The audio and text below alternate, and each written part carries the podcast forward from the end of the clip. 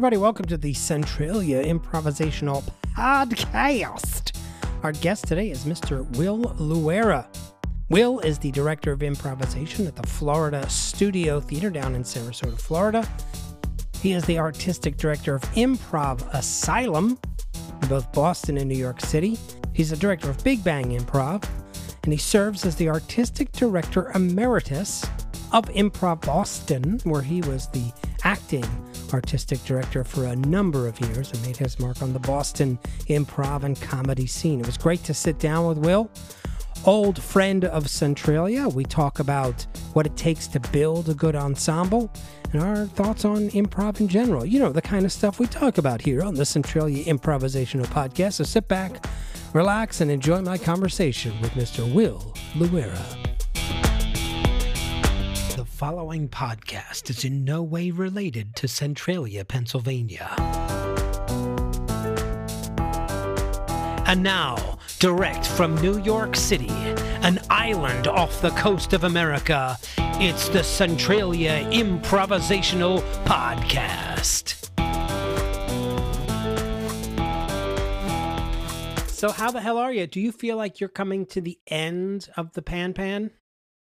I feel like it. I mean, you know, time and pandemic has been a little different down here in Florida. But in our little bubble, the bubble that I operate in, it does feel like we're coming to the end of it. I still am, you know, I was trying to do the math yesterday of how many weekly classes I'm teaching, and I think it's at 12. What? And yeah, 12 weekly classes, 7 are virtual and 5 are in person. So it's not totally back to normal yet, but yes. Wait, normally you do more than 12 classes? Yeah. No. That's the thing, though. Because of this whole thing, I'm busier now than I used to be. Right. I think that's, for some people, that has been a real change, that you're now able to teach to the world without having to be, you know, leave home. Which is amazing. Yeah, that has been something. And even for like my classes that are based out of my current home theater here in Sarasota, the fact that we have students from everywhere has made it possible for some of these classes to fill up and run them when, you know, it's, maybe I think if we were just limited to in-person Florida people, they might not have run. Right. That's amazing. That's great. So before the whole Dem, you were about to relocate between Boston and New York, and you were going to run the asylum. That is correct. That was the plan. We were getting ready to make the big move. The weekend that everything went on lockdown was the weekend we were going to fly up to Rhode Island to check stuff out. We had a really nice Airbnb, a couple of them actually, that we were going to go to, visit some towns, and then everything shut down. It's a real convenient way for you to make a worldwide pandemic all about you. It made everything just a lot easier. I just needed everything to calm down for a little bit. It's just the timing is crazy. You were about to like uproot your family, change your whole life, and now is that going to happen? Is it still going to happen? Is it still on the table? Is like just everything been put on hold? It's a little bit of all of that. It's still on the table, but it might look a little different. Our family lost the enthusiasm to move. And when I say our family, like my wife and kids, all, you know, they lost the enthusiasm and they were all for it. But then it was nice. I'll say one thing for Florida during this whole thing. It was nice to be able to be outside every day, even when there was nothing to do. Yeah. Just to be able to be outside in December, January, February, right? And that kind of seeing the you know, the difficulties that a lot of people had up north made it, made my family sort of be like, okay, I don't know if we want to, honestly, it's been like, what if this happens again? Right. And so they've lost the enthusiasm to move. That being said, I have not lost the enthusiasm for the job. Right. And so I am now chatting with folks up there, like, you know, we've learned a lot during this last year. And one of them is that you don't necessarily need to be in the same office all the time. Right. So is it possible? And I don't know if you remember the details of this, but the details of my moving. But one of the details was that I was planning to move to Rhode Island so that I wasn't in either one of the cities that was I was going to work out of, right. Boston or New York. I was already kind of planning to be distant and just come in as needed. But now there's the possibility of that distant, instead of being an Amtrak train, it's maybe a quick JetBlue flight. Mm-hmm. And that's me dropping both of our sponsors in. You like that, how I work that in? Mm-hmm. Amtrak and JetBlue, yeah. Yep. Amtrak. This podcast is brought to you by Amtrak and JetBlue. If you want to go from one place to another, fly or take a train. Amtrak and JetBlue. Thank you. And so, yeah, that was nice. So, yeah, that was now it's kind of like, hey, you know what? Maybe it's maybe now instead of a train ride, it's a quick flight, and we could still do the same thing. So that's kind of where the discussions are right now. Yeah, that's amazing that you'd be able to help out and not have to be there. I think, you know, being the head of a theater, running a theater, being an artistic director somewhere has got to be a time-consuming job, because you want to see all the shows, right? You want to be able to support everybody, and that's just really time-consuming, you know, especially if a theater has shows, you know, 5-6 shows a night. On weekends, you're doing midnight shows. It's just long hours, and you got to be there for a lot of people. Oh yeah, no, I do know that. And I mean, that was one of the tough things when I was running Improv Boston, is that we got to a point where it was 22 to 25 shows a week, and it's just not possible to see everything, right? And you start to not like the job, right? And so, yeah, I don't want to get to that point with anywhere that I work. Right. I mean, I got that way with teaching, loving being in the classroom from 7 to 10, hating the time around it when I had to get there and I had to stop, you know, whatever I was doing, probably watching Netflix. You know, one of the other things on the table is that might not even be a full-time thing as much as it's maybe I'm contracting, and you know, I'm going up to direct shows, and it's not 40 hours a week, maybe it's 20 hours a week, mm-hmm. on top of the work that I'm doing down here, and, right. and that's okay. Yeah, maybe that works. Yeah. I asked you in private before how you got to be the guy that you are, because you're a rare animal, and I just want to get it on the record. You're able to like run a business and make improv a business and run a theater. You're like an administrator, but you're also a very talented performer, director, teacher, which I find very unusual that you excel in so many different areas. How did that happen? You know, I think part of it is I look back at when I think many of us, I'm like, I feel like you and I are part of the same generation, but maybe I'm a couple of years behind you. I still see you as a young kid. I think you got a few years on, just a few years on me, but yeah. Like I feel like when I was, so part of it is like who I am as a person, and then also what was available to me at the time. Mm-hmm. And who I am as a person is I've always tended to be the person that like if I really want to do something and no one else is doing it, then I'm just going to go ahead and do it for myself. Mm. And whether that's like a club in high school or in college, like a class that I want, or a class that I wanted to take, like an elective class, you know, then if no one else is doing it, then I'm going to pursue it as much as I can and hopefully get something. I think that's a generational thing. You know, it's a latchkey kid, Generation X.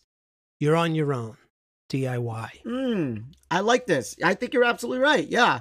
Not to say the other generations don't also have a bunch of self-starters, but I identify with that, being of that age very much. We're on our own. Yeah, and I think maybe for our generation, there's probably a disproportionate amount, right, compared to others. I think you're absolutely right. And so I I found myself often in that situation where, okay, no one else is doing it, so go ahead and do it for yourself. And so I wanted to do certain things. Once I got into Improv Boston as a part of the main stage performer, this was like in 1997, I wanted to do long form, but nobody was doing long form in Boston. So I started to pursue it on my own, not teach it on my own. I just started to look for other people who could teach it to me. How did you first encounter long form? So this was I'll never forget. It was like early internet. I remember back, it's pre-Google. So I'm talking like Lycos, Alta Vista days, right? Mm-hmm. Yahoo. Mm-hmm. And I'm starting up doing improv, and I'm falling in love with it like everybody else. I'm like in my first year, I'm doing short form, I'm doing this, that. I'm like, oh, this is awesome. I want to do more. And I, in my brain, started to like think about the idea of like, ooh, wouldn't it be cool to improvise a play without knowing what short form and long form was? And so I just started to do some early Alta Vista Lycos searching. And I started to see these things that were like, oh, wow, there are people doing this. And not only that, they're doing it in my old hometown of Chicago, right? And how do I tap into that? So I started to email people, and it was back before anyone had personal emails. So I had my work email. So I'm emailing people for my work email, being like, hey, I saw this on a bulletin board that you posted on, right? Like your GeoCities account or whatever it was back then. Yeah. And you posted about this thing that you're working on. I want to know how to do it. And I'll never forget a friend of mine, now, but back then a total stranger, Dan Goldstein, who was in Chicago. He was at University of Chicago. He was part of the improv scene at that time there, but kind of like more on the fringe. But he was working on a modified Herald that he was calling sitcom. So he was doing an improvised sitcom. And so, but he was taking classes like at IO, but doing this improvised sitcom out of University of Chicago.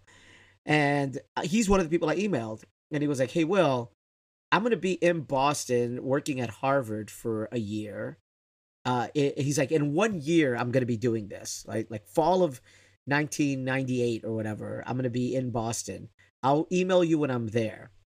So a year passes by, and I suddenly get this email out of nowhere in my work email. Thankfully, I still worked there. And he's like, hey, Will, this is Dan. I'm in town. You want to meet up? So we met up. We started this thing called sitcom, and that's kind of what introduced long form to Boston. And it gave me the nudge I needed. And then there were several steps after that that I'm like, you know what? I want to do this all the time. Oh, Improv Boston doesn't want to do this all the time. I'm going to go ahead and I'm going to go rent out a theater so I could do this 3 nights a week. Yeah. Right. And then I'm like, wait, we could do more than this. I want to learn more. So then we started to hire, teachers out of New York. And that's actually when you and I crossed paths, because we were like hungry for information. And one of the groups that came across my path was this Burn Manhattan, and so there we went. And I'll never forget, like, that was the first dent in my path in a good way. It was like this upward move was that workshop with Burn Manhattan, which we were a part of. That was a great workshop. It's funny because you left an impression for sure, partially because you had come from out of town. And we were like serving locals, like a lot of actors, comedians. And then sort of the bell went off of like, oh, this is spreading, long form, the new improv was spreading to other places. And you just had a lot of enthusiasm and just being willing to travel to another city to take a workshop. For us, we're like, who are we? Why are they coming to us? Do we have anything of value? And we're like, oh, obviously we do, because people are coming here for it. So, and I wish I could like attribute it to someone. Like I'm trying to remember who that person was that was like, you have to go check out Burn Manhattan. Well, it's a matter of timing, and that there weren't many people doing long form outside of Chicago at that point. So we were one of two or three groups, literally, that we're doing this kind of work on the East Coast. So it's right place, right time. Isn't that crazy? Yeah. Yeah. And I remember like, yeah, emailing, I think it was Jay Roderick who was my point of contact. Mm-hmm. And then it just started from then. Then that's when we came back and we were like, okay, we take this workshop with Vernon Hatton. We got this information from Dan Goldstein. Let's start to push. And we started to move into other formats. And I mean, I ended up renting a theater out for a year. Mm. To this day, I mean, it's now been 22 years after that, 23 years. I mean, I probably just finished recovering financially from that investment. I mean, because for a year, my paycheck was going straight from my IT job right to keeping this theater open. Mm. And that's all. And I was just keeping the space open so that we could all just do long form to one or two people a night, mm-hmm. and teach workshops to 4 or 5 people and just keep the dream going. And we did that for a whole year. But I look back and I'm like, that's what kickstarted the long form scene in Boston. Because now seeing a short form show is rare there. Yeah. Everything is long form. Yeah. That's wild to me. I always assumed there would be 2 flavors, one, the sort of popular flavor, which is short form, which is more analogous to comedy, right? From the audience's perspective. And then there would be long form, which would be more boutique, artisanal. I had no sense that it would totally flip. Not to say that, I guess people just realized improv is funny, regardless of what shape it takes. And you're right, man. Like, it's all timing, because at that time, like, we all benefited, as much as people like try to crap on short form, we all benefited from the popularity of Whose Line. Oh yeah. Right? I mean, the curiosity that emerged from that was just intense. Mm-hmm. And I mean, I'll never forget, we went from, and I'm talking about Improv Boston, summer of 1997, or like probably summer of 1998, probably the most formative periods of my improv career. We went from canceling 3 out of 4 shows a weekend to selling everything out constantly.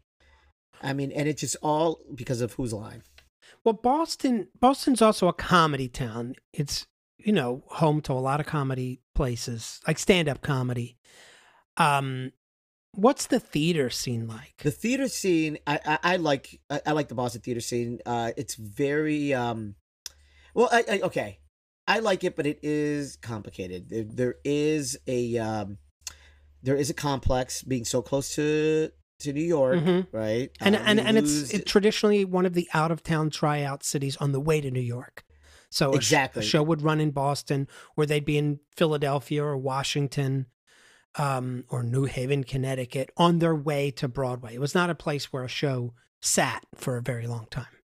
That's right. Yeah, and I think that was part of what gave us that chip, right, on our shoulder, was that nothing stayed, and your actors didn't stay, the shows didn't stay, ideas didn't stay. Mm-hmm. And so, because of that, like, it was hard to really...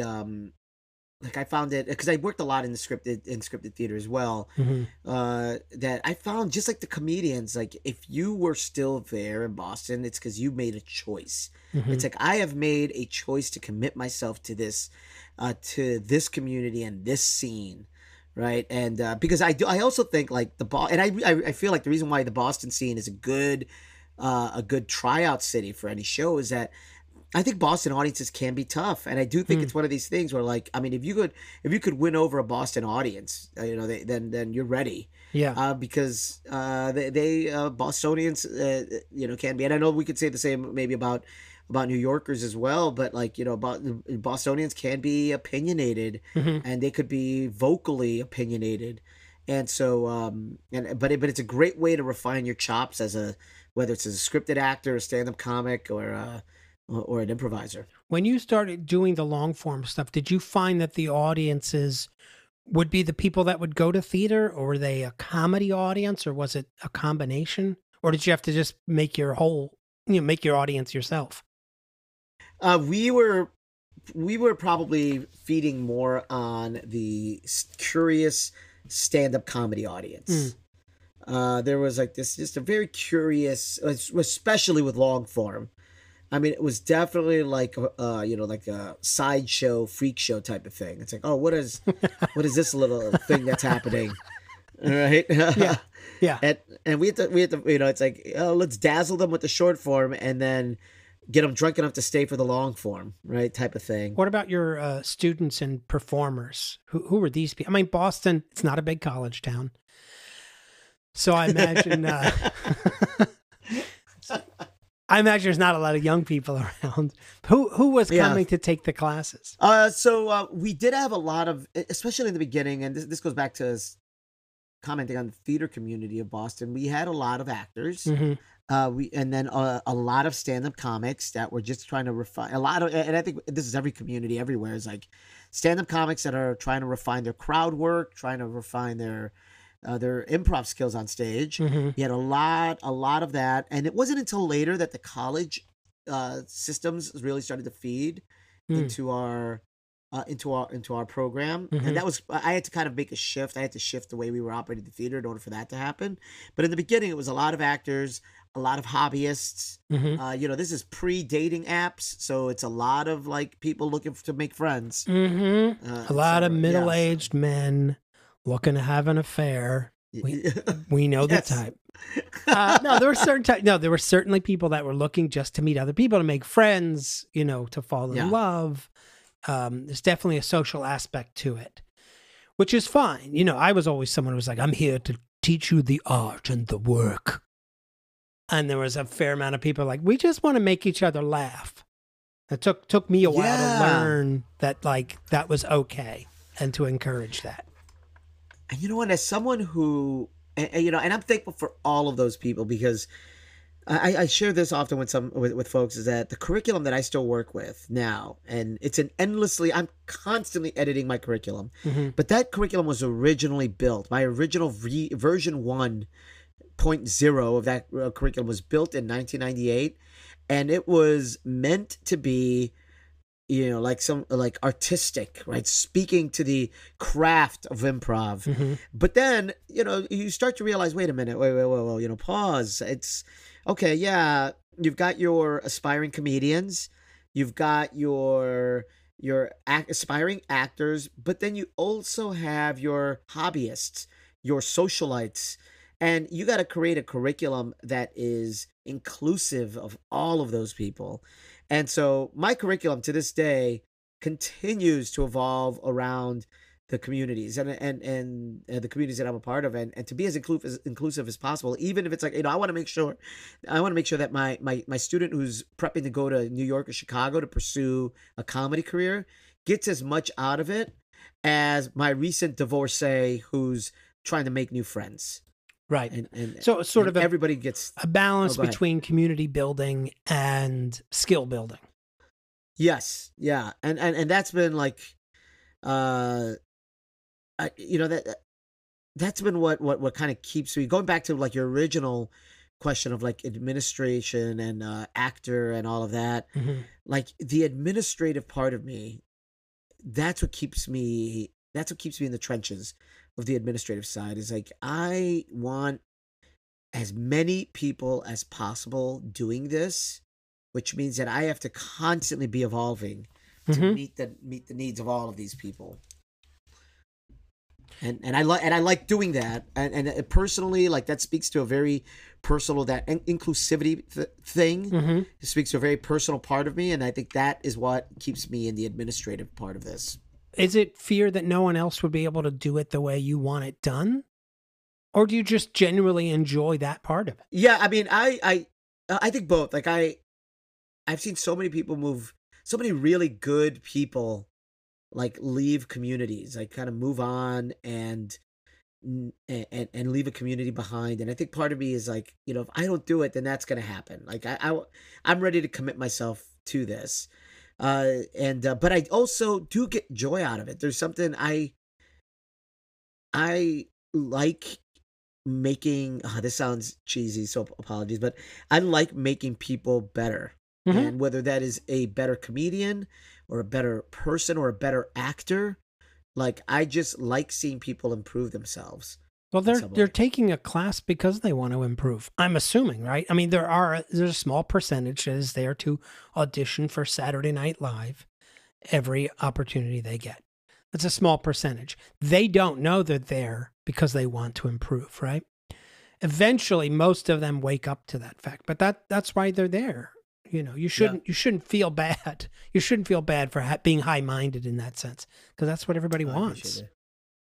Thank you, man. Yeah, no, you're right. And like the move to my eventual move to Sarasota even evolved that idea, because I thought that I had reached what I wanted, the peak of what I wanted to do in how to build a community, or how to build a curriculum that is inclusive for a community. I thought I mastered it, and then I moved here where I'm dealing with an entirely different community, and I noticed that, oh, wait a minute, I'm not as inclusive as I thought. How was it different? So the very first thing is, like, you know, you're moving from Boston, which doesn't have, as you know, a lot of colleges, mainly retiring. It's mostly old people. So yeah, I mean, that was the biggest one. Is like I'm moving from Boston, which is like, what is it, like 80 colleges and universities in the metro area, right? Very young city. Mm-hmm. And I'm moving to the opposite end of the spectrum, to Sarasota, which is it's a retirement city. And that loves theater, a retirement city that loves theater. And I come in with my highfalutin curriculum thinking I got this all mastered. And I realized right away, oh, wait a minute, Will, you're not as inclusive as you thought. Yeah. Because and my curriculum evolved so much my first couple of years here in Sarasota, still maintaining its heart and its artistic soul, but now becoming a lot more inclusive. Right. I imagine a lot of scenes that just take place in comfortable chairs, poolside lounge chairs. A lot of them. Oh, so much. So much pudding. So much pudding. We're going to do a scene called Rice Pudding. Everyone get some rice pudding. I mean, my favorite thing to ask the audience is, what's your favorite flavor of pudding? And everybody's got an opinion. To be fair, I love pudding. I know, right? I love that many of the buffets here have puddings. Oh my God, I love pudding. It's so good. It's so good. Have you had to, like, keep your performer artistic ambitions, desires in check in order to balance that stuff out? Like, do you feel like you're missing out on indulging that side of yourself in order to, you know, stoke the flames elsewhere? Man, that's a good question. I'll never forget when there was going to be an attempted retirement from improv. Like, I was like, this was way back. I mean, I had to be close to 30 maybe, and I was still in Boston. I'm like, oh, I am done.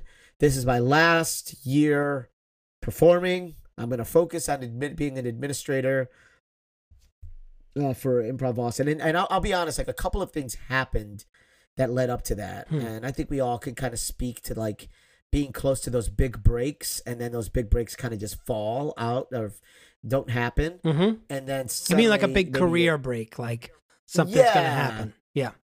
Yeah, it's like, oh, wow, here's an opportunity to move to LA to do this show, and the show gets canceled, right?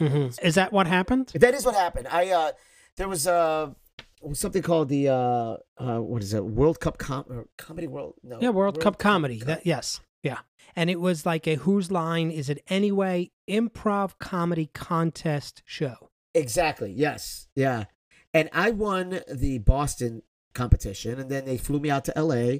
And then me and my friend from Detroit, we won the LA competition, which meant that we were going to be part of the cast of season 2. And they told us, they're like, you know what? Yeah, season 2, you guys are now part of the cast. And there's all these, like, you know, like heavy hitters that are going to be like celebrities that are going to be in the show as well. And so I was like, that's it. I got it. And then right at the same time, I got contacted out of Chicago. Like, PBS was going to do almost like a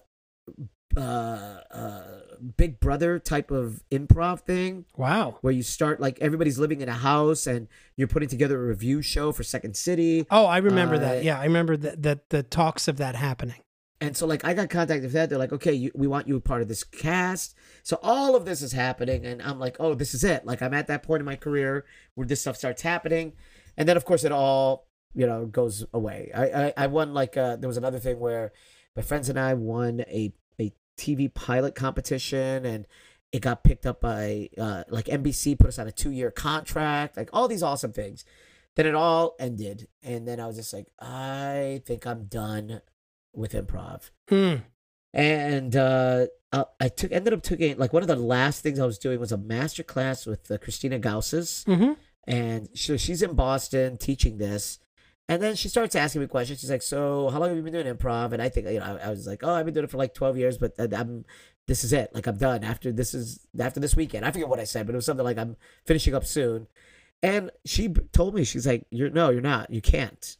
She's like, you're too good to not keep doing this, which I think was the right nudge I needed at that time, right? Because I it was an outside person, someone not from my community, that kind of had this perspective, and she gave me some good notes, and then that kept me going, and it also helped me understand that the end all of what I did not have to center around these big opportunities. Although I'm very proud of the fact that I was able to get those opportunities, I couldn't hang my entire career on it. And so... Well, the reality of it is, which takes a long time to learn, is that those opportunities are infrequent. And it's akin to getting struck by lightning. You can't count on it, even though we all want it. We all want to get struck by lightning. You know, we all want to be plucked out of obscurity and, you know, and to be given the shot. There's always part of us that wants to do that. And for some people, it's crushing to not get through it. I think it's a victory to still be in it, you know. I'm sure you can say the same thing, that we know plenty of people that gave up when they realized that it wasn't going to be all you know, trying to find the right metaphor. All rainbows and kittens, all, you know, simple, taking victory laps all the time. Now, that does happen. It's just very, very rare. And I think it's much more satisfying to realize it's a lifelong pursuit, that you can still keep doing the work. Would I like to have been struck by lightning? Absolutely. At 4 o'clock in the morning when I can't sleep, what are the thoughts in my head? Of course, it's about the woulda, coulda, shoulda, but... most of my time is filled with, I'm still doing the work. I'm still figuring it out. I'm still, quote unquote, an artist. One other thing I should say, a side note. Oh, is it another Amtrak JetBlue commercial? If you want to get from here to there, try Amtrak JetBlue. Now, one single company with one single flying train. Amtrak JetBlue. Welcome to the future. My friend Mary Gallagher, good friend, one of my all-time best friends, was the host of World Cup Comedy. I should have said that at the time. That's how I know the show. Oh wow! Yeah, she was the host. So where are you right now? Like, what is it you want to do? What are you hoping to do? What are your goals? What are you aiming for? I know that right before that last commercial, what thing that you were starting to say things that like were inspiring me to think of, like I almost have found.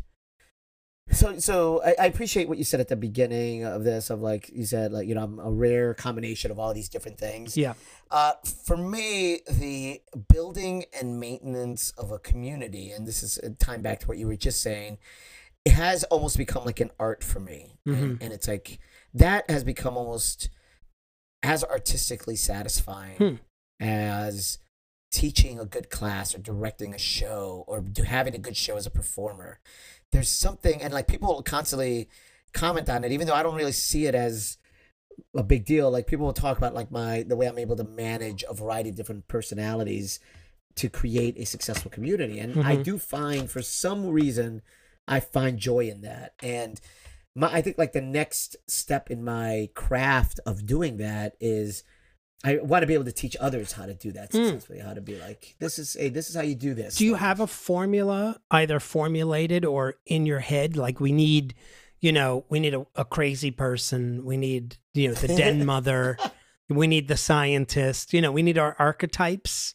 That's funny. Nothing like that. The closest thing I have to it which maybe does cover what you're saying. I do have a policies and procedures document that I have essentially been curating for the last 20 years through my time at Improv Boston and Florida Studio Theater. That is essentially, it's there was a point in my career where I just started to realize, wow, Will, you keep sending these emails out to your management team that you're essentially telling people, hey, this is how you should manage this, or this is how you should run auditions, or this is a code of conduct, or here are some core values. It got to a point where I started to collect all those emails into a document. And that document is basically like, hey, this is how I think a forward-thinking, inclusive comedy community should operate. And here's like the low-hanging fruit, what you could do immediately, and here's what you should be aspiring for if you're a full, you know, fully staffed multi-million-dollar company. This is what it should look like. So it's not a to-do, or it's not a step-by-step guide, but it is something that provides, like, if somebody were to pick it up and look at it, they'd be able to probably take a lot of language from it that would help them get started. And you know, and that's another thing, like why I want another very attractive part of that job in New York, Boston, was to be able to do this again for a whole new community. And there is something about taking inventory of the community, seeing where everybody's at, and then creating an infrastructure that benefits everybody within. That's awesome. Part of it is you've got vision and you can see what the problem is, so you're able to address it, but also you've got organizational skills. I mean, you held on to your notes from the Burn Manhattan workshop 25, 30 years ago, whenever that was. And I don't have those notes. I taught the workshop and I don't have the notes.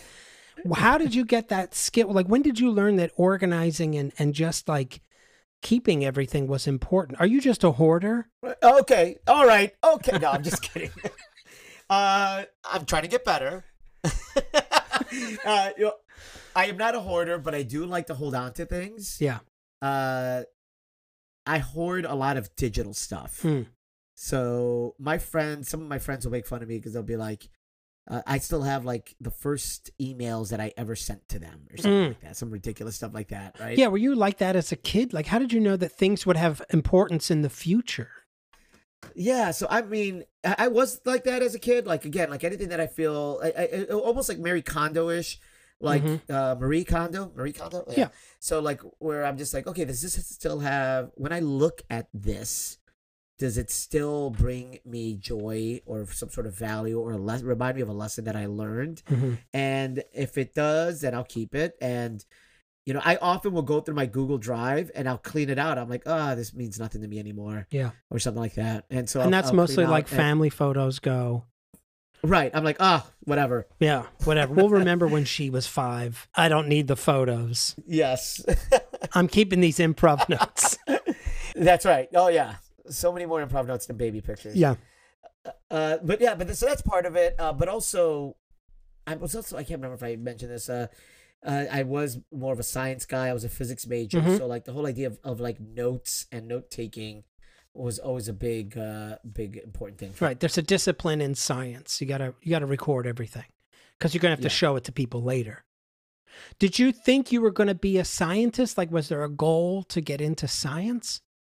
For the money, for the women, you know, all the stuff we associate with science. The fame. What I wanted to do was to be in a reality show where you live with a bunch of other physicists in a house, and then they slowly pick you to be the best physicist. Oh my God, that would be amazing. No. One of you is going to cure cancer over the next 8 weeks. Who's it going to be? And go. I did think I was going to pursue... from being in 5th grade, I think is the earliest memory I have of like just doing science for fun, not for school. And so I really thought I was going to pursue a career in science. That's so funny. I did too. I thought I was going to be a scientist or an engineer. But you know, like you just reminded me like how your passion and this is a big thing for me, how your passion can, the way it dovetails with your improv career to start something new. And like for me, science and physics dovetailed very cleanly with what I was learning with improv.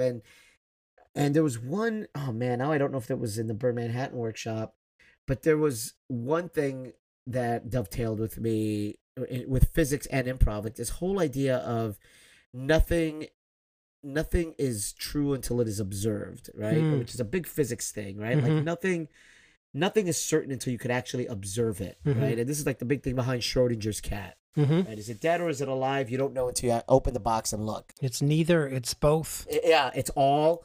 And that for me is like the perfectly exemplifies like the blank stage of an improv scene. Like it is absolutely nothing until someone observes something. And then once that thing is observed, then it becomes everything. Right. And like once you say like that there's a desk or a bed or a tub or a kitchen, whatever, once you make that observation, then it becomes everything. Did you spend a lot of time when you started improvising trying to figure it out from a scientific perspective? Like what are the three things I need in order to have the proper ingredients, or was it a release from all that and you're like, this is a chance to be free and not worry about it? Yes and no. Like it was a release, but I think just my natural intuitive nature was trying to understand everything. Like I would, going back to those Lycos Alta Vista days, like I would go to the computer printout room because nobody had their own printers back then. I would go to the library printer room and print out everything I found on the internet about improv just to read as much as possible. So I was definitely I was definitely looking for something. Some clues. Yeah. For me, it was a couple of books, The Compass by Janet Coleman, Something Wonderful Right Away by Jeffrey Sweet, even the book on John Belushi, Wired. You know, there was just enough nuggets in there. Like, I gotta find this stuff. And maybe I was just loving Indiana Jones as a kid. I sort of was like, I have to find these secret treasures. You know, that all will be revealed. I'll find the golden idol that will teach me how to do this. Yeah.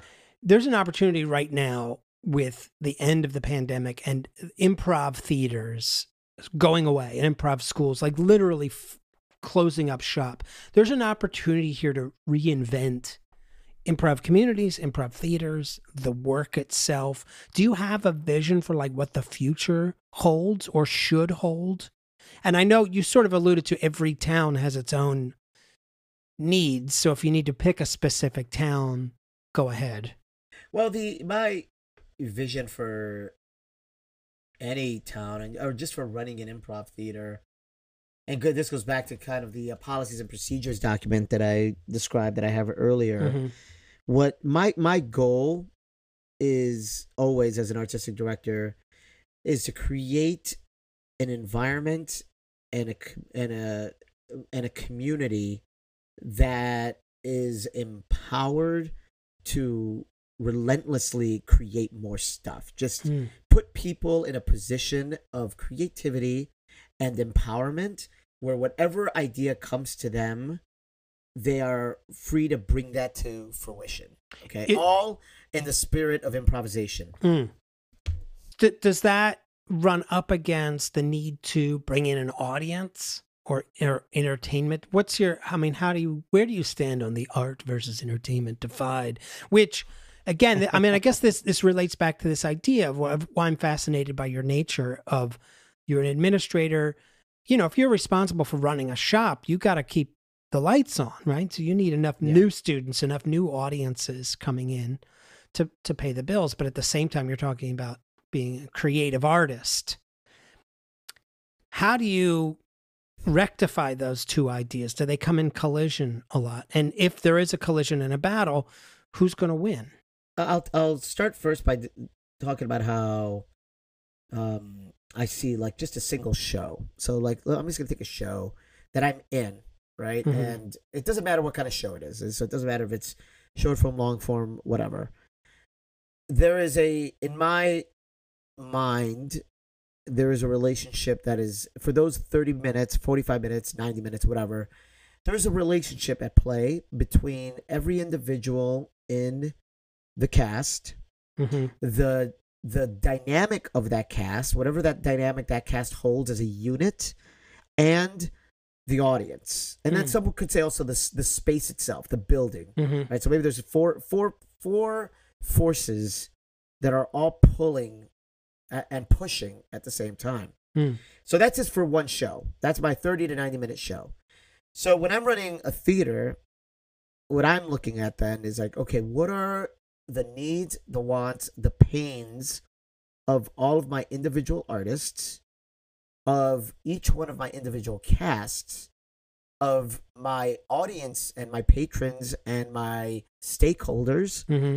and of the physical space that I'm a part of. Mm. And I leave the physical space for me as an asterisk, because you might own it, or you might be renting, or it might change every week, mm-hmm. whatever, right? Like that's kind of a more fluid target. Mm-hmm. But those first three are there, that are will be there in some form or another. And so I look at all of that data, and for me as an administrator, somewhere in the middle of all of that is an idea that unites everything, that unites the art, and that brings in the audiences.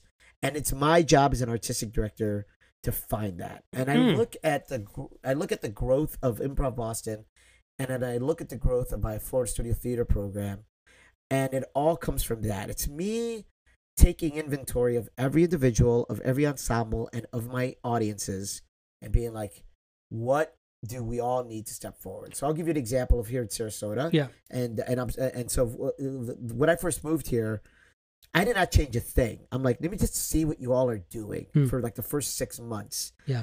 And the first thing I started to notice was like, okay, we have a lot of good singers here. Mm-hmm. Audience seems to respond very well to just musical games, mm-hmm. short form games. Yeah. And so that was my first sort of step into of building out the program. I also imagine no one puts their pudding down. Like everyone's got pudding. Yeah, which makes it hard because everybody's holding on to cups of pudding mm-hmm. while singing. And so, it just makes it hard. But you have to, once you're able to see through the pudding, that's where the magic happens. I didn't mean to derail you. Speaking of derailments, this episode is brought to you by Amtrak. Amtrak JetBlue. Is it a train? Is it a plane? We're not even sure. But what we do know is if we go off the rails, we go into the clouds. Amtrak JetBlue. That's why I like Amtrak JetBlue is that, yeah, you don't derail to the sides. You derail up. And I love it. And that's why I only take Amtrak JetBlue. What was the idea in FST, right? You embrace the musicality of it. And that's what that was for that specific community. What about Boston? What was the idea, the central idea there? So the initial growth, and so again, like I took over, I didn't push a lot. I'm just like, okay, let me see what's happening here. And then you start to take inventory, and and when I say inventory, what I'm talking about is like you're meeting with people, mm-hmm. you're finding out what drives people. And the first thing I noticed in the Boston community is like there was this curiosity and desire for sketch comedy. Mm. Like everybody was like, they're like, well, I want to do this. I just don't know how or where. And I'm like, well, then we're doing it. Let's get the people we need to teach it to us, and let's schedule some shows and let's go. And so the first here in Sarasota, it was musical improv. In Boston, the first growth was into sketch comedy. Mm. And so... and that was even before long form took hold at Improv Boston. It was sketch comedy, and the long form part was growing as well. Like in my inventory chart, if I could call it that, I could see that there was more and more of a curiosity, but the sketch one was already moving. Hmm. And so I'm like, let's do that. And then the community started to grow and grow, and then soon after that, musical improv, and then long form, and then what was the next part? Then we went into stand-up, and then it just kept, and so many other parts. And so that for me is like the future. Is like if I could go in and guide improv houses and comedy houses, is to make them these creative centers that adhere to the will of the community.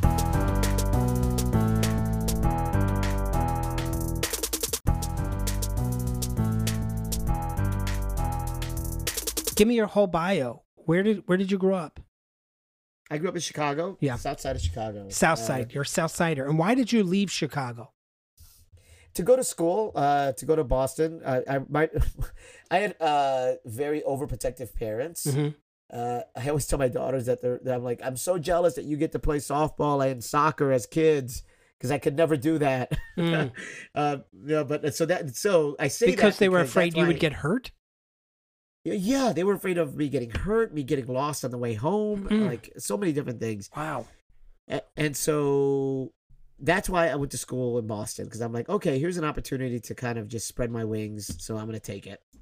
And that's where I learned, and I talk about this on other forums as well, and I often think it's a sad fact to learn that, even though I grew up like probably less than 5 miles from Second City, I had no idea that I was in the Mecca of improv until I left Chicago. That's insane. Yeah. Sorry. I didn't mean to be too flabbergasted by this fact, because I grew up in Philadelphia and I know cheesesteaks and pretzels. I figure if you grew up in Chicago, you know police brutality and improv. Yeah, I mean that's it. It's kind of I only unfortunately got one of the two. Right. And so yeah, when I went to Boston, that's when I ended up learning about all the great things back home, and Do you ever feel like you want to go to Chicago and like be part of the community, start something there? Early, when was this? Like 2000 a few years after my Burn Manhattan experience, I spent a summer in Chicago. Okay. So this was back, and did you tell your parents you were there, or you just sort of holed up and didn't let them know? It's so funny. Like I stayed with them during those few months, but they were still overprotective. And at this point, I was now 26, 27 or something. Yeah, they're like, wear a helmet. Like, I'm just going to do some improv. Like, I would be arriving home at like 3 in the morning and my mother would be awake. She was like, I couldn't sleep until you got home. Oh. And I'm like, Mom. Wow. Yeah. Yeah. So I'm just going to let that sit because that's heavy. Yeah, man. I ended up, I did that those few months, and that was a good soak, sort of this, like being able to stay in that. And I'll never forget, like, Jason Chen inviting me to join like a Herald team at IO, and I was tempted, man. I was just like, I could stay. Yeah, I could stay. But your mother would never sleep again, so she would not exactly. And I didn't want to put my mother through that, so I was like, Jason, I'm sorry. Wow. But I can't put my mother through this. Wow. Do you regret that at all? Do you feel like, do you ever think back on like, oh, if I had gone on that fork or this fork? Mm. No, I'm not saying you should or shouldn't. I don't think it's a healthy way to live, but it's also a way to learn where, next time you face a fork, you might have some information to make a choice. Right. Yeah, I don't. I do think that I was more tempted to continue to push and lead my community in Boston. Mm-hmm. And so because of that, I feel like I made the right choice. Staying with my Boston community was important. I can't regret like all the opportunities that staying in Boston then opened up, like, I mean, all the travel stuff that I've had a chance to do, etc. Right. Yeah. So. I mean, it's like life is like improv. You the right choice is the choice you commit to. Yeah. If you go half in, it's not gonna land. But if you go all in, it's gonna land. Yeah. What was your first exposure to comedy, theater, art as a kid? Like, what were you into? And then when did you know that like it was something you could pursue? So there's like some, I was just thinking about this I was thinking about part of this answer the other day. So there's a lot of Mexican TV shows mm-hmm. that I that I grew up with. It was kind of like my first exposure to sketch comedy, like just like really silly, like Sábado Gigante con Don Francisco. There's Sábado Gigante, yeah. There's like, oh my God, El Chavo del Ocho was a big like kind of El Chavo del Ocho was like a Mexican sitcom. That used to come out, but it was like adults playing kids, and that's kind of the whole thing. Yeah. I've not seen that show, but I've seen it referenced in other shows. Oh yes, yeah, it gets referenced often. So like that probably was my first exposure to popular comedy, and then I don't know if you remember the comedian Robert Townsend. Oh yeah, Hollywood Shuffle. Hollywood Shuffle, yeah, and. Like I used to watch him, and he used to like be in a few different things. And I remember him hosting like a show, like a stand-up show or something. And I forget what it was on, whatever cable channel we had at the time. And I would just watch that stand-up show that he was hosting so many times. And it was at HBO. Yeah. I remember now because I remember. Yeah, I think it was just called like Robert Townsend and Friends or something. Something like that, yeah. And I would just watch that constantly. And he was a bit of a like an entertainer. He saw the work as like his job was to have everybody have a good time, and he also like dabbled in music and he was a full showbiz throwback type performer. Yeah, and I just maybe that's kind of what I enjoyed also is just that he was like this consummate professional, and it was him. I remember watching that show, and then. The memory that I was reflecting on the other day was Dana Carvey, and that I was thinking about Dana Carvey because I saw him on TV, and I'm like, oh yeah, that generation of SNL was very formative for me because I was still in high school and I was starting to like learn a little bit more about the idea of sketches and all of that. So yeah, that was the very formative. Those acts were very formative for me as a comedian. Did you see anyone in particular that you thought, oh, that's me, that I could be that? I would say, for me, it was like, I kind of identified with Woody Allen. Like internally, I felt awkward, but externally, people thought I resembled Billy Crystal. And I think it's just because of my hair. And so just having those sort of two images, I was like, oh, I can fit in that world. I do think that I was very much, I mentioned Dana Carvey earlier. I do think that like Mike Myers was kind of like... And I don't know if I saw myself as Mike Myers, but I definitely, like, it gave me something to sort of model. Yeah, I was just like, oh, wow, this guy. Is it that he could play a lot of different characters or? I think that's I feel like that's what it was. Yeah. But I remember being very impressed by his work, and it kind of just sort of stood out to me. When it comes to improv, what was the first improv show that you saw? Do you remember like the first time you actually saw a live improv show? It was in college. It was a show called My Mother's Flea Bag, and because of when I saw it, I'm pretty sure Amy Poehler was in it because she was a senior when I was a freshman. So it was my freshman year, and that show was the first time that I saw improv, and this was back when improv shows, I mean, I remember it being like 3 hours long or something ridiculous like that, and it was just so good, and so good, and that's where that was my first exposure to improv. And did you know right then you're like, I'm gonna do that, or do you have to have multiple exposures? I could still remember the show, but I could also remember the feeling of not knowing what I was watching. Like not knowing I knew nothing of what was behind the curtain.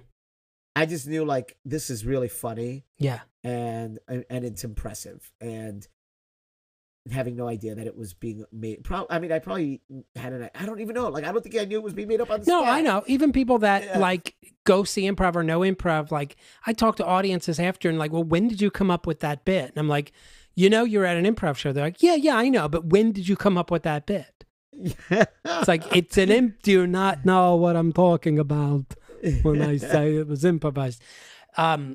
Certainly. So, but then there's also the audience that does get it. When did you think you became the audience that got it? After I auditioned, like the next spring, of that show, after that show was like the fall of my freshman year. Mm-hmm. Then like that spring, I wanted to audition for the shows, the scripted theater shows. Mm-hmm. And I totally missed all the auditions. And the only thing that was still auditioning was an improv show. Mm. And again, this is still me not knowing what that means. I auditioned for it and I got in, and this wasn't the same group that Amy was in. This was a different group. But I got in, and then I started to understand, like, oh, this is that's what was happening. I get it now. And then that's, of course, I think when I got the bug that we all feel. Mm. And that's what I knew, like, I want to keep doing this. I'm getting the high. I'm feeling good doing this thing, and I want to keep doing this. Mm. How many groups were there at Boston College at that time? Back then, there were 2 improv groups and 1 sketch group. That's kind of a lot for that time. Yeah, no, I agree. Yeah, and now, I mean, now there are even more. But yeah, for back then, it was. And then one of them, of course, the group that Amy was in, My Mother's Flea Bag, was, of course, was elite level. I mean, probably nationwide elite level. Mm-hmm. And the group that I was in was kind of like the leftovers. Right? Yeah. But it was enough to really get me. I mean, it gave me enough of the taste that I wanted to keep doing it. All right, this is a 2-parter, and this is top improv moments. Top improv moment you've witnessed, and you can define that however you want, and then top improv moment you've been a part of. I wish I could share the details of the show. It was an Armando. It was an IO, like, you know, how they do the Monday night Armando shows at IO, or they did. Mm-hmm. And I always regret not remembering the details of the scene. But what I do remember was this, is that these are some of the top improvisers in Chicago that are doing the Armando experience. And they're doing a scene that is not going well, and you could just tell it's not hitting, it's not laughing. I remember like some real stars up there, like I remember like Miles Stroth up there, Jason Chen, like some really big names were up there. Mm-hmm. But the scene was not going well, and the reason why this scene sticks with me is because they were so patient with that scene. Like they were just, and you know what, I'm saying it didn't go well, but that might have been young Will improviser thinking it was not going well, because mm-hmm. there just weren't any laughs. Mm-hmm. But I'll never forget, like, they stuck with the scene, and they were patient with the scene, and then at the very end just tied it all together and put a button on it that just sealed the deal and gave us a funny ending, and then the audience instantly forgot the 4.5 minutes leading up to these last 30 seconds. Because it was just such a well-executed, and you could just tell, I remember just watching and being like, everybody is listening so closely, and you're not giving up on this scene. You're not going to mercy kill this scene. Mm-hmm. You're gonna be patient with it and nurture it and take care of it. And then, boom, they brought it in at the end. And that, for me, it just taught me so much about listening and nurturing and supporting one another. And to this day, I tell my casts, I tell, and my students, it's in my curriculum. I tried to train my students not to ever mercy kill a scene. Like, because sometimes, you know, when they learn editing, you know, and I'll open up by asking, why would you edit a scene? Almost every single class, somebody will say, because it's going bad, because it's going poorly. Right. And I try to train my actors not to think that way. I'm like, there's something. If we listen closely and if we are in a supportive spirit, we will find something that is worth salvaging and then flourishing into something amazing, which is what that scene taught me. That's really hard for some people to really understand. And there's a lot of improv cliches about it, that it's there. It's already there. It's in your partner's eyes is one of those cliches, right? You don't have to invent, just heighten and explore what's already there. Do you have an exercise or series of exercises that help people clue into that? We do, like the idea of like, it's already there. Yeah. Yeah. Like I guess the real question is, how do you get people to get out of their heads and just into a place of discovery? Especially because, you know, if you talk about It's a community. We're in a class. We have other agendas attached with why we're there. We tend to be very self-conscious when we're in a class, and there's a certain expectation of performance and comedy and things like that. How do you get people out of their heads and away from thinking about, you know, what's attached to the scene? Is it funny? Is it not funny? And just be there. There's one exercise I love doing that's called, I've done a variation on this since I first learned it, but it's called accusation and accept. And it's very simply, you start a scene with two actors, and I teach it early on. This is like towards the end of my level 1 class. So like week 6, and you know, people are starting to get comfortable on stage, and you know, a lot of like very supportive listening and all that. And then I in this week 6, I start talking about, I'm like, you know, sometimes the scene is not going to go where you wanted it to go, or you thought it would go, or you intended for it to go. And we're going to play a little bit with that right now. And so with this game, your scene partner, and you really got to be careful of how you set this up, because you don't want it to get nasty, but I'm like, your scene partner is going to start by accusing your character of some sort of like unfavorable characteristic. Like, you're always picking your nose, you smell, you know, what your, you know, why do you always fail at this thing or whatever? So the whole idea of the exercise is that your character is being endowed with a negative attribute. And I try to remind everybody, I'm like, don't take this personally. These are all, it's just it's characters. But the whole idea is that the moment that you're endowed with this negative attribute, I want you to own it. I want you to be like, yeah, I do smell, right? Or, you know, I don't, you're right, I do burp loudly. Or, you're right, I don't wash my clothes, or whatever, right? Yeah. You embrace whatever was just given to you, and then you turn it around into a gift. And you're like, yeah, I don't do this, and here's why. Because, and then you support it in however way you want, and then the other person will kind of listen to you, and then build off of that. But what I'm trying to do there in this exercise is detach your ego from the ego of the character. Like, just release yourself. Really release the actor's ego from the ego of the character, because a lot of times I see actors attach their ego to the character, and just take everything too personally, or get too defensive, or start to block, or start to run away. I'm like, no. I'm like, let your character, let your actor's ego, let it rest, put it to the side, right? Let your character embrace whatever was just given, and then just turn it into a gift. And it ends up being a very liberating class, almost for all of my students. They end up just being like, wow, like, okay, that I it helps them not take things, not get caught in their own heads, right? Not allow themselves to get in their own way, right, and maybe realize they don't have to be the hero of every scene. Not to say that having a negative attribute to your character makes you the villain, but.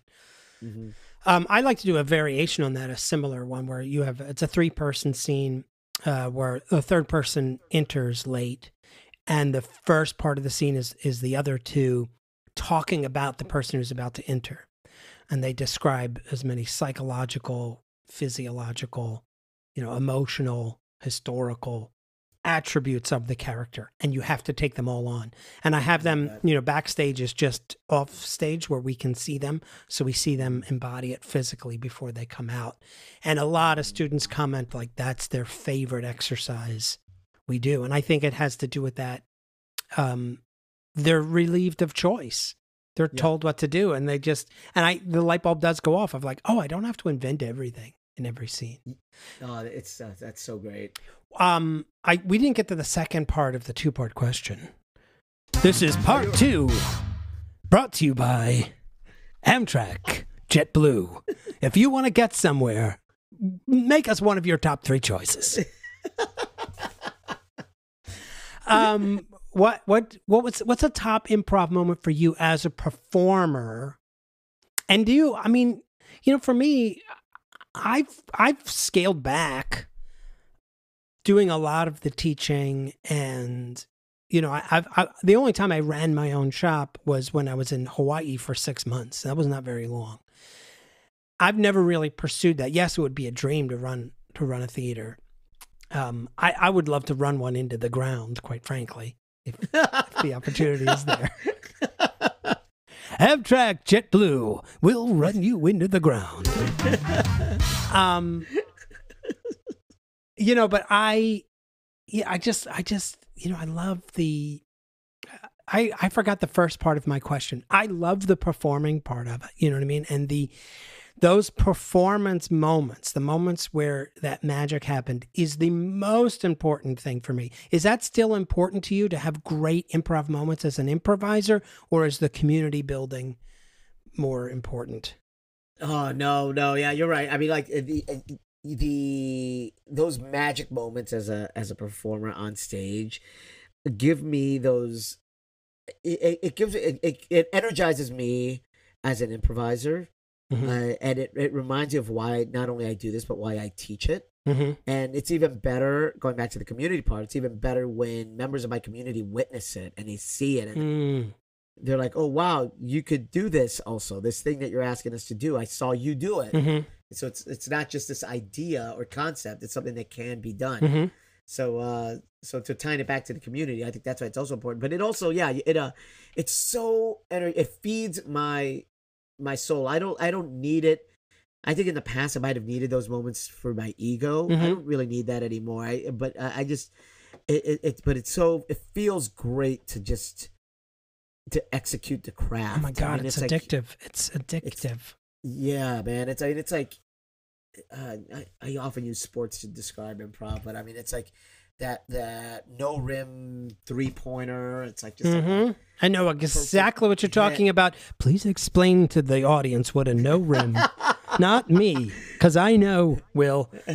But for the audience, a no rim 3-pointer is a basketball shot from far away that goes into the hoop without even touching the rim. Right. It just kind of goes, doesn't hit the metal part. It goes right in. And you hear the snapping of the net. Mm-hmm. That's my favorite part. I know it well. I mean, yeah, you must do it all the time. All the time. I'm always out shooting the hoops, as we like to say. Oh, man. So we didn't answer the question. A top improv moment for you. It could be a recent one. You're like, oh, this is the last time I had a great improv show. Or your all-time top moment. Yeah, I do have one. And friends who listen know that I refer to this one a lot. And it's one of the... it sucks because it's not recorded anywhere. But it was part of the Del Close Marathon where we were there as Improv Boston. And you know how they give you your tight 30 or whatever, 30 minutes to do your thing. Mm-hmm. And we did a set that at the 25 minute mark, it hit this moment of, and you know, like in the fast style of play that we do, that you and I have done together, it hit this crescendo where like 6 to 7 scenes all tied up in sequence. It was like, scene 1 close, scene 2 close, quick edit 3, quick edit, scene 4 closes, quick edit, scene 5 wraps up, and it was just like da da da da da da da da da, and it just built to the point where like you could feel like the audience gasp because it was done so quickly and so cleanly that they gasped and then all just stood up and gave us a standing ovation. Oh yeah, with 5 minutes left on the clock, and then you just stood there for 5 minutes. I mean, we look at each other like, what the hell do we do now? Oh, that's hilarious. We should have stood there. We just ended up walking. We like bowed and walked off the stage. Take it. There's nothing else to do. Take it. Start another set. What are you going to do? That's so awesome. And of all places to do it, what time was your slot? Do you remember? Oh, man. It was a great slot. It was like Saturday night at 6 p.m. or something. Oh, that's pretty good. That's pretty good. Yeah. I remember doing a slot at, it was like a Sunday at 11 or something in the morning, and just like, oh my God, this is going to be the hardest show in my life. The few people that are there stayed up all night and they're exhausted. They're all at brunch. I don't even remember how we did. It was with Gotham City Improv, which I don't even know is around anymore. But I just remember that feeling of like, oh God, this is going to be work. Does it ever does it ever feel like work for you on either side, as an improviser or as an administrator? And it, and when it does, do you have any ways to like get out of that? There's still moments where yeah, I mean, there are times that I get that work feeling where you walk into a space and no one seems to be interested mm-hmm. in what you're gonna say, or sometimes a space, and this is on the administrative side, like a space just has not been set up for your success. Mm-hmm. Like the person that hired you just has no concept of how to set up a room. Yeah. And so they put you in a place where you're not going to be seen. They forgot to set up microphone and speakers, and you're like, okay, here we go. We're 45 minutes of yelling into nothing. Mm-hmm. So it's happened, definitely. And I've learned from that. I'm like, okay, if they cannot meet certain things, just don't do the show. It's better to not lose out. It's better to lose out than to do a poor quality show. Right. Is that one thing that drives you to like be in charge, so you can control everything and make sure it's done right? I am a control freak. Yeah. No, I'm not a control freak, but yeah, I do have an idea of how things can be done better. Mm-hmm.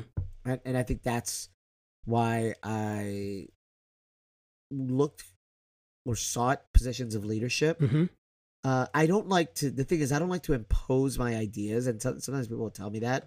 Instead, and I don't know if this, I hope it doesn't sound like I'm manipulative, but I do like to work with others to come to a solution that works for everyone. Mm-hmm. Right? Like if you and I are working together, I'm going to try to help you discover the idea. Like, and there are times, like if I'm mentoring somebody, I know what the right answer is, but I'm not going to tell you outright. I'm just going to, I want to try to guide you to discover it, because mm-hmm. then it becomes that much more powerful if you figure it out. That's a trait of a good leader. Oh, thank you. Speaking of good leaders, hey, Amtrak, JetBlue, leading the way in hybrid railroad aircraft. We're not even sure if it's a train or a plane. You decide. Amtrak, JetBlue. Got to keep the money rolling in. You know, I got to make our sponsor happy. We get some questions in the mail mm-hmm. Occasionally. One question I've had a few people answer is about scenes that flatline. How do you recognize when a scene is flatlining, and what do you do to get out of it? If I find myself now looking at my partner and looking outside at the environment, then I'm like, okay, why am I looking for the scene out here? And it's not about the laughs really, but it's about like, why am I not feeling anything towards my partner right now? Like that emotional aspect is so important to me. Mm-hmm. And when I don't feel that, and I can't remember who gave me this note, but it stuck with me, and I still find it as effective as ever. But the note they gave me was, when all else fails, fall in love. And that's what I do. That's good. I always say, when in doubt, seduce. Yeah. Which is a little exactly. darker. It is. But it's a similar idea. You say that all the time, even not in improv scenes. Yeah, I do all the time. When in doubt, seduce. When you're on your way from Florida to Boston, on the Amtrak JetBlue air train. It's called the air train? Is that what it's called? It is called the air train. When you're on the air train, look to the person to your left and get on it. Amtrak JetBlue.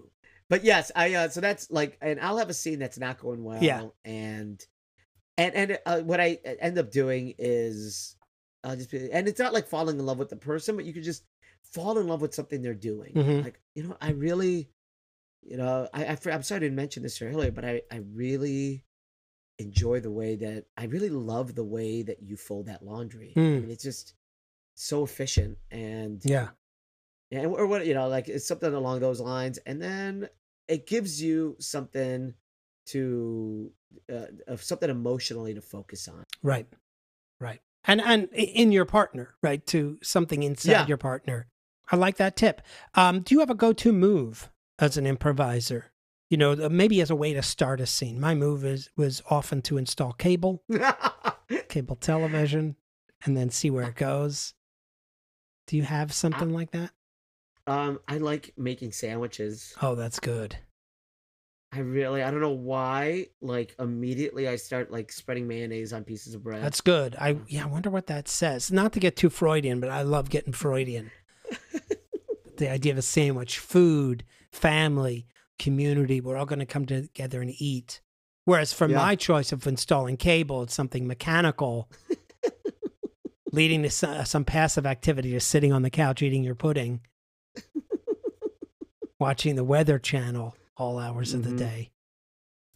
Interesting. Interesting. So you have been to Sarasota now.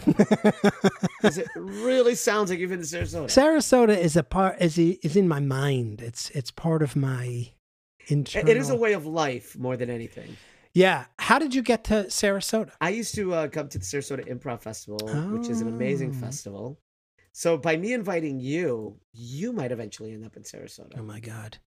If I could convince the family to enjoy, you know, a January of 70-degree weather, we might all move down there. Might be a tough sell. They really like the cold winters up here. Do they really? I couldn't get my family to move to Hawaii. And that's paradise. I don't know, maybe someday, especially now that things are opening up again. How do you feel about things opening up? You know, we're starting to see some theaters here. The Pit has just announced they're doing shows, and the Asylum has been up and running for quite some time. Are you excited to get back on the boards, as they say? It's gonna be a little scary. Yeah. I mean, and I'm not talking about just like the COVID part of it, but just like kind of getting back. Like it's the one thing about the calmness, I don't even know, like the last year of like not having, we've all been doing our virtual, many of us have been doing our virtual things. Yeah. Right. But I do feel like it's going to be back to business. Yeah. In both the good and the bad way. Yeah. Right. I was saying to my wife last night, I was like, there's part of me, and she was looking at me like I was a crazy person, but that's something I'm used to. I was saying that like part of me is very sad that this is over, because I feel like not only was this a, you know, once in a lifetime global event, so it's like living through history, but also, you know, it was an opportunity for, you know, contemplation and reset and maybe thinking about what I want to do. I mean, one thing I feel like I didn't get enough done. I know it's probably not the best, you know, way to look at it, that I should have been getting a lot done, because really my job was just to survive. But I feel like, you know, I wish I had done more. I wish I had accomplished more in this time, you know, like finally writing a book or a play, you know, or something of real substantive value. You know, I'll tell you what I did get done. I did a lot of staring off into the middle distance with a blank look on my face. Did a lot of that, got a lot of that done.